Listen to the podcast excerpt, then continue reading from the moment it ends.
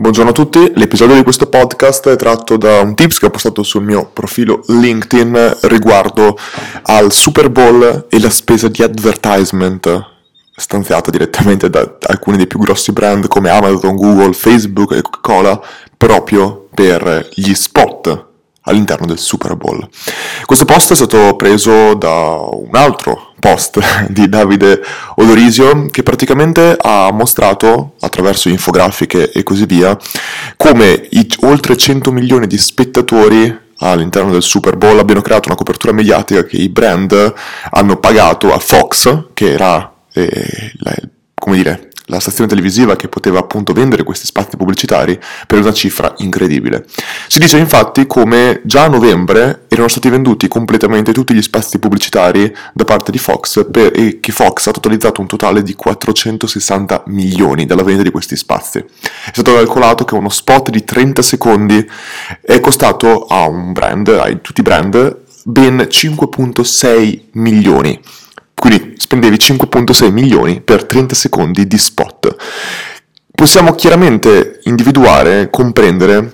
come questi brand, Amazon, Audi, Coca-Cola, Facebook, Google, Microsoft, P&G, Pepsi, che hanno pagato queste cifre, e non le hanno pagate veramente con lo scopo di convertire, diciamo pure, immediatamente i propri utenti, perché uno potrebbe dire, ma cavolo, con 5.6 milioni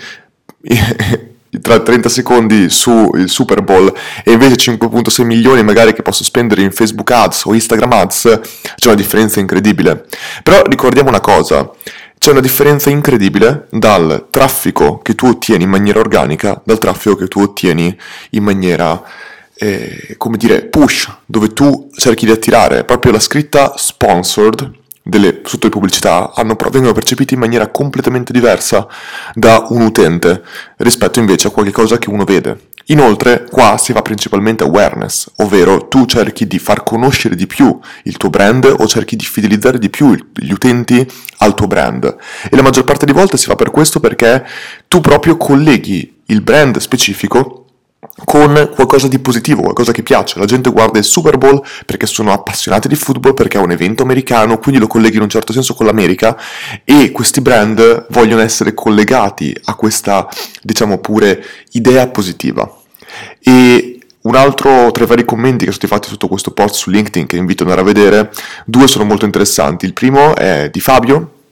che ha postato proprio una statistica di eh, Conviva, che praticamente mostra come la crescita degli ascolti sia arrivata al suo picco massimo circa alle 10 di sera dove stati raggiunti veramente degli ascolti incredibili, circa di 600, no, 6.8 milioni di utenti connessi, 6.9 milioni di utenti connessi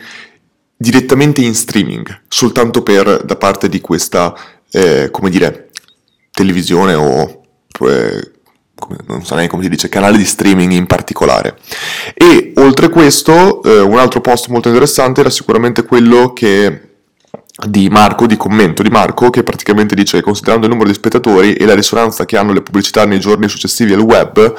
direi che aver speso tutto questo ha sicuramente un ritorno sull'investimento positivo. E io ho aggiunto che assolutamente il ritorno sull'investimento può essere positivo, ma è veramente complicato calcolarlo. Calcolare il branding è una delle cose più difficili che ci sia. Perché? Perché ha completamente un ritorno long term invece che short term. Nel mio lavoro, nei funnel, lo scopo principale, la cosa più importante che io posso ottenere è quella di, la maggior parte di volte, creare, ridurre il funnel al più corto possibile proprio per diminuire al massimo il tempo tra quando io pago per il traffico a quando c'è un ritorno per quel traffico specifico. Se io so che oggi investo 10 euro e fra due ore mi ritornano 11 euro, ecco, quella campagna lì è scalabile all'infinito perché 11 euro era per dire magari 20 euro. È scalabile all'infinito perché so immediatamente il ritorno e posso ottimizzare tutte le campagne in base a, quelle, a quella che mi genera più ritorno possibile. Quando invece ho un, una campagna che magari la faccio ora, spendo 10 euro, ma fra un mese saprò se quei 10 euro ritornano una cosa positiva o negativa, è estremamente più difficile calcolare tutto questo. Ecco, nel branding non si parla di un mese, Molte volte si parla di sei mesi, un anno, due anni, tre anni e quindi tutto questo è completamente diverso. Però possiamo dire che in generale il branding scusami, non tanto il branding, ma